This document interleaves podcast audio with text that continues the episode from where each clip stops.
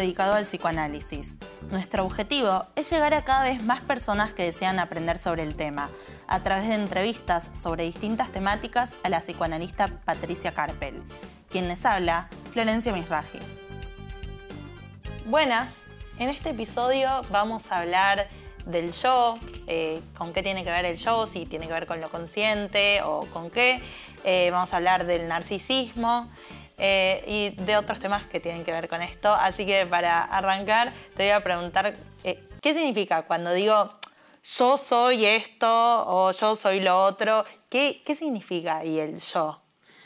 Bueno, tenemos una ilusión yoica de saber todo de nosotros mismos. De hecho, algo de lo que se acusa, digamos, de algún modo al psicoanálisis es decir, no, no es que uno decide todo con su yo, hay muchas cosas que se deciden más allá de lo que uno sabe, es un descentramiento narcisista, ¿no? Como algunos dicen, bueno, un descentramiento también fue decir no todo gira alrededor de la Tierra, ¿no? Entonces no todo gira alrededor del yo. Entonces, no conocemos todo de nosotros, aunque creamos que conocemos todo.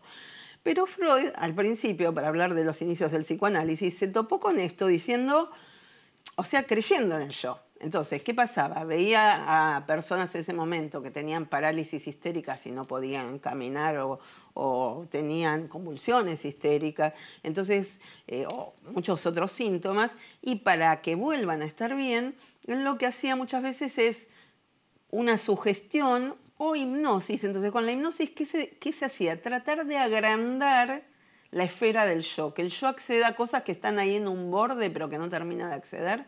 Pero la ilusión de Freud era recapturar en el yo, ¿no? Lo que se había ido quizás a un grupo psíquico como equivocadamente, por algo que no se lo dejó entrar en el yo, pero el yo como fuera la masa dominante de representaciones. Hasta que Freud se da cuenta que eso no es posible y que el segundo grupo psíquico no es un segundo grupo psíquico que vuelve al yo y se lo hace desaparecer, sino, y ahí ya dijo, y ya fue con su descubrimiento, su invención, dijo, hay un inconsciente. Entonces, no todo es la conciencia y no todo es el yo, ¿no? Entonces, no todo se sabe de uno mismo. Entonces, dejó de tener esa estrategia incluso de bueno, todo lo inconsciente a hacerlo consciente. ¿Tiene algo que ver con esto que habíamos hablado en un episodio con Andrea, de que con el lenguaje no se puede nombrar, si yo quisiera nombrarme, es decir, yo soy esto, yo soy lo otro, y quisiera con palabras definirme completamente a mí, y decís, es imposible, yo nunca voy a poder nombrar todo de mí.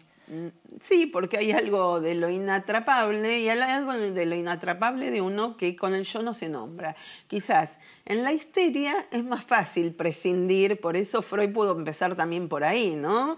Eh, como que eran más, más dóciles a esto, ¿no? De, de, las cosas que no entraban en el yo. En la neurosis obsesiva muchas veces ya hablamos acá que hay como una fortificación yoica. Yo sola, yo solo, yo puedo, yo tengo que saber. O quizás van al terapeuta diciendo, a ver, ¿qué tengo que hacer para poder yo solo, yo sola nuevamente? Entonces hay como y es necesario un poco eh, que ese yo que quiere controlar todo, tan vigilante, que ceda un poco a que hay algo que no se sabe de uno mismo, hay algo que el yo no maneja, para que ser permeable y que pueda haber un proceso analítico y que empiecen a suceder. Me causa gracia porque tengo un par de conocidos que dicen, yo no quiero ir al psicólogo porque no quiero que nadie me controle la mente es que un psicólogo no controla la mente de Ojalá. no, no, ni es el objetivo de un psicólogo controlar a nadie. Y es just, esa es como una ilusión de control yoico. Y en el análisis no se trata para nada del control yoico, se trata de, en todo caso, escuchar por lo que estamos atravesados más allá del yo y poder hacer con eso. Entonces, si alguien quiere hacer mejor con lo propio, bueno, es una manera de escucharse distinta que le permite no hacer con eso. Quizás al principio cuando había hipnosis, ¿no? Se podía decir, bueno, se queda un poco sometido a, alguien que sugestiona, pero no se trata del control, de ninguna manera. ¿Freud fue cambiando el lugar que le dio al yo a lo largo del tiempo? Sí, fue cambiando el lugar que le dio al yo en la teoría también, porque en este el primer momento era volver al yo lo que se había ido, ¿no? Eh, pero después, en su teoría, introduce el narcisismo, que va a decir, después un poco comento más, que eh, hay un nuevo acto psíquico por el cual se forma el yo. El yo no está de entrada, sino que, que es un acto psíquico por el cual se arma el yo, no va de suyo el yo. Y en lo último de su obra dice algo más, que el yo es como, un ciervo, ¿no? Como que sirve a varios amos. No es como la servidumbre, dice, el yo tiene que servir al ello, al super yo y a la realidad exterior. Sería difícil ahora ponerse a explicar qué es el ello, tiene que ver con las pulsiones, pero es como que tiene que ir negociando. A ver, bueno, eh, un poquito de las pulsiones, bueno, pasa, pero ¿cómo, ¿cómo combinamos, cómo negociamos con la realidad para que esto pase? Y bueno, y el yo es como un negociador ¿no? que tiene que mediar entre las distintas instancias psíquicas que propone Freud en ese momento. Eh, ¿El yo tiene que ver con el narcisismo, con el amor propio, por ejemplo? Bueno, eh, eh, Freud cuando habla del yo ya en este periodo un poco más avanzado, escribe un texto que se llama Introducción del Narcisismo. Narcisismo lo toma de Narciso, que era un personaje de la mitología griega, que era, que era hijo de un dios del río y de una ninfa acuática y que le habían, eh, un, el vidente, un famoso vidente, Tiresias, le había dicho que eh, viviría muchos años siempre y cuando no se viera a sí mismo. Bueno, pero resulta que Narciso se vio a sí mismo y tenía tan abrumadora belleza que quedó totalmente capturado cuando se vio, viéndose en el reflejo de las aguas y cuando se vio en las aguas se quería alcanzar y quedó cautivado por esa imagen y esa imagen fue mortífera porque se hundió en las aguas, ¿no? Entonces, la fascinación y creer tanto en el yo puede ser mortífero, ¿no? Más se quiere atrapar eso, más mortífero. Entonces, bueno, creer en el yo sí, pero no creer tanto en el yo. No, no en el sentido de no creerse a uno mismo, ¿no? sino en a veces las ilusiones que el yo se fabrica, que voy a controlar todo y yo soy así. ¿no? Bueno, creer, pero mantener cierta distancia, eso está, está bueno, digamos. Pero es un poquito por el lado de hay que amarse para poder amar a, los demás. Y digamos que el yo es una sede libidinal, ¿no? Freud iba a decir, es como que se inviste psíquicamente con la libido, que es la energía de las pulsiones al yo. Y a partir de ahí pueden darse cargas amorosas, ¿no? Eh, a, los otros, a los que se elija por algún motivo, amar, ser amigo, lo que fuera, ¿no? Entonces sí, tiene que ver con algo del amor a uno mismo, digamos, tiene que ver con eso. ¿Cómo es que el yo se va armando? O sea, ¿se va armando o ya viene de fábrica, digamos? Eh, Freud va a decir, eh, cuando habla en Introducción del Narcisismo, que el yo es ante todo una entidad corporal, una, una superficie, ¿no? y que corresponde a la proyección de una superficie. Entonces se habla del yo cuerpo. Y cuando decía un nuevo acto psíquico es que el yo se arma, no va de suyo que haya un yo y que haya un cuerpo armado. ¿no? Por ejemplo, podríamos decir, si vamos a una institución donde hay chicos autistas o psicóticos infantiles, lo que vemos es, por ejemplo, chicos, una Rosine Lefort describe a un chico autista con la mirada extraviada, a veces muerta, daba la impresión de una pared, no podía agarrar los objetos, solo los tocaba con una puntita, se balanceaba y caminaba eh, con la cola, se golpeaba la cabeza contra la pared. O otros relatos que escuché de chicos que no se animaban a abrir la canilla porque pensaban que la mano se les caía junto con la canilla o que no sienten frío ni calor, como que hay algo del armado del cuerpo y del armado del yo también, que tiene que ver con eso, que pueden no efectuarse, que pueden no haber una unificación yoica.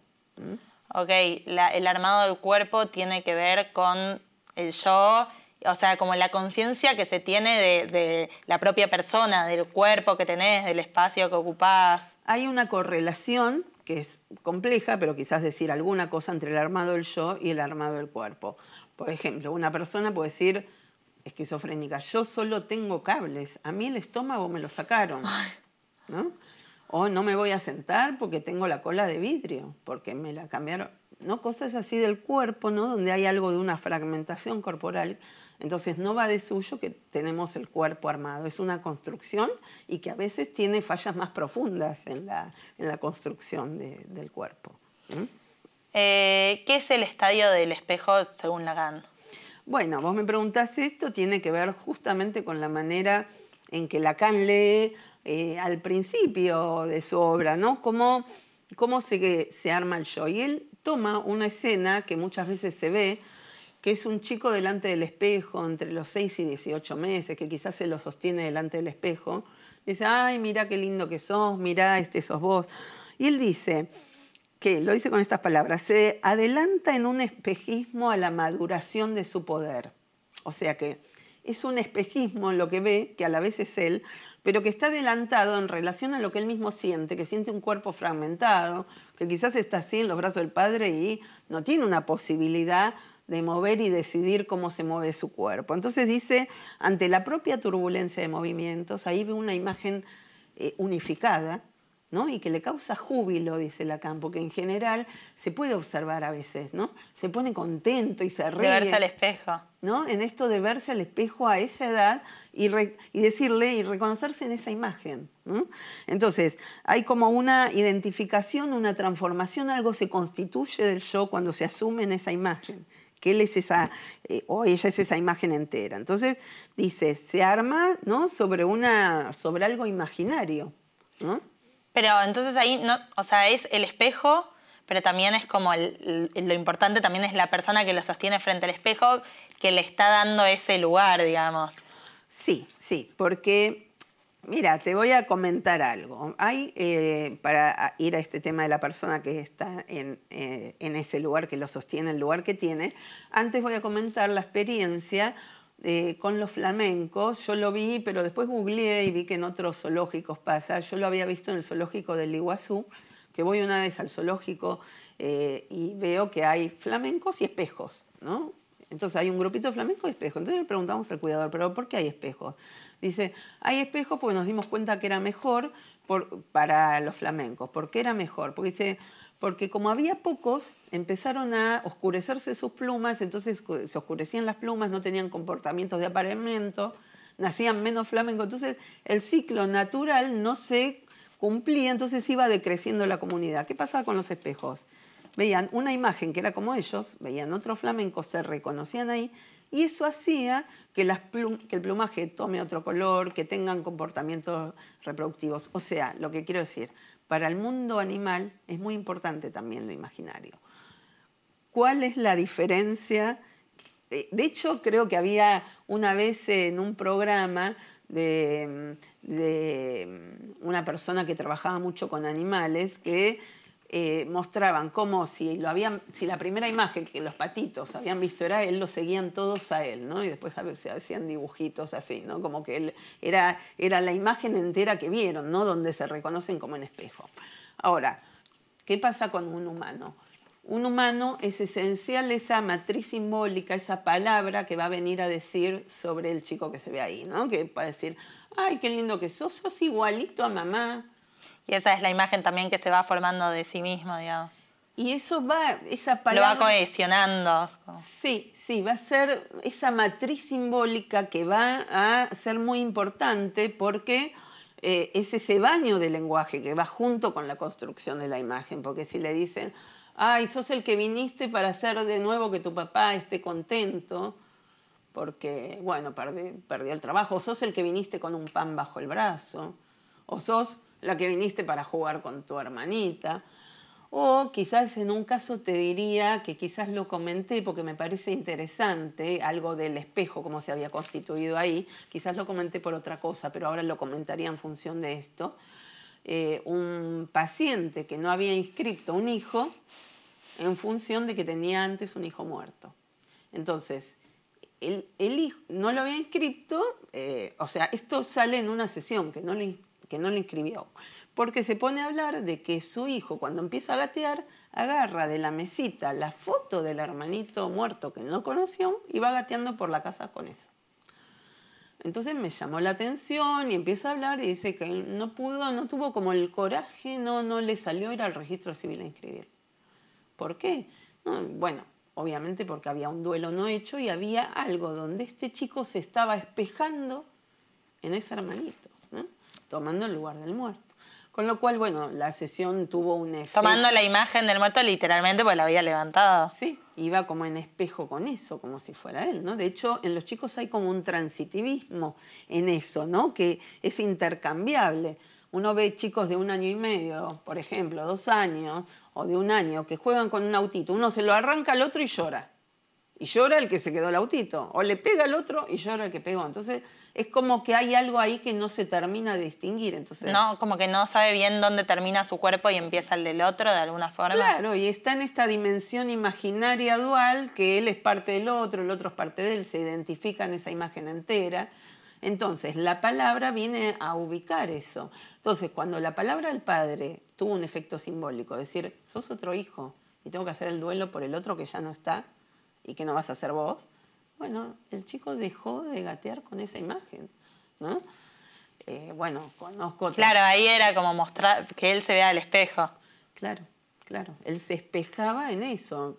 Entonces la palabra paterna, que justamente era la ausencia paterna, materna, la ausencia del duelo, la ausencia de la inscripción, implicaba simbólicamente qué lugar se le estaba dando también a este chico. Entonces incidía en el estadio del espejo en la formación del yo.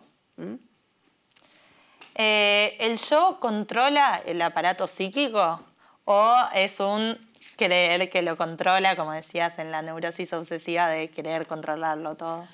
Eh, hay un lugar de desconocimiento en el yo. De hecho, justamente Lacan dice que el estadio del espejo muestra que el yo se arma desde un desconocimiento, que se pone en una imagen entera algo que uno todavía no es, ¿no? Entonces, que hay algo ahí, algo ficcional en el yo. Bueno, y quizás cuanto más se trata de controlar, y en la neurosis obsesiva se ve que porque más se trata de controlar, más aparece con fuerza lo que no se controla. Entonces, cuando algo de eso se puede soltar, el intento de control, bueno, quizás es amigarse más con que el yo no controla todo, eh, porque más se intenta reforzar al yo, más fuerte es lo que intenta quebrar este reforzamiento yoico. Entonces, hay una división. ¿no? Eh, y bueno, entonces la división a veces lleva al análisis, que uno dice, si yo quiero esto para mí, ¿por qué hago todo esto que me hace mal? Esa es la división entre el yo quiero, yo quiero algo, pero hay algo en mí que no quiere lo que quiere, lo que enuncia mi yo. Entonces, esto es la experiencia de división que tenemos los sujetos. A veces en la neurosis obsesiva se intenta más decir, no, si yo quiero esto, tengo que lograr esto. Pero la experiencia que tenemos es que el yo dice algo y quizás no pasa lo que Quizás decís que querés algo, pero tu inconsciente está diciendo que en realidad querés otra cosa. Sí, o que querés otra cosa, o que hay un temor, o que algo ahí, hay algo que te angustia, que algo pasa con eso. Sí, me, imagino así como un ejemplo diciendo, no sé, eh, ay, iba a ir a una cita y no sé, me dio sueño, entonces dije que no.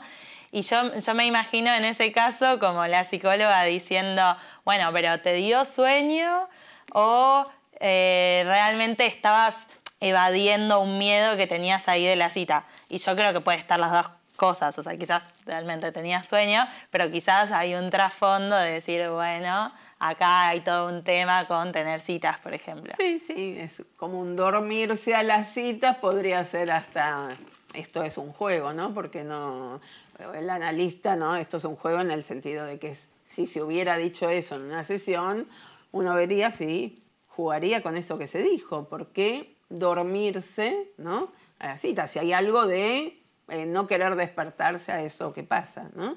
Entonces, bueno, sí, todo el tiempo nos podemos encontrar con que el yo quiere algo y algo nos demuestra que viene por otro lado. Si yo quiero eh, estudiar, ¿por qué no doy el último final y cada vez me pasa algo? ¿Por qué? Bueno, entonces, bueno, el yo eh, hace lo que puede, pero bueno, poder también amigarse con eso otro que nos habita, eh, bueno, y, bueno, y el ver cómo en relación a que divididos y atravesados por la palabra y eh, no sabemos todo lo que decimos cuando decimos y bueno, y hay en esto que decimos hay un más allá que no termina de decirse todo, ¿no? Esto que preguntabas antes, bueno, tiene que ver con esta experiencia de división y el lugar del yo para nosotros.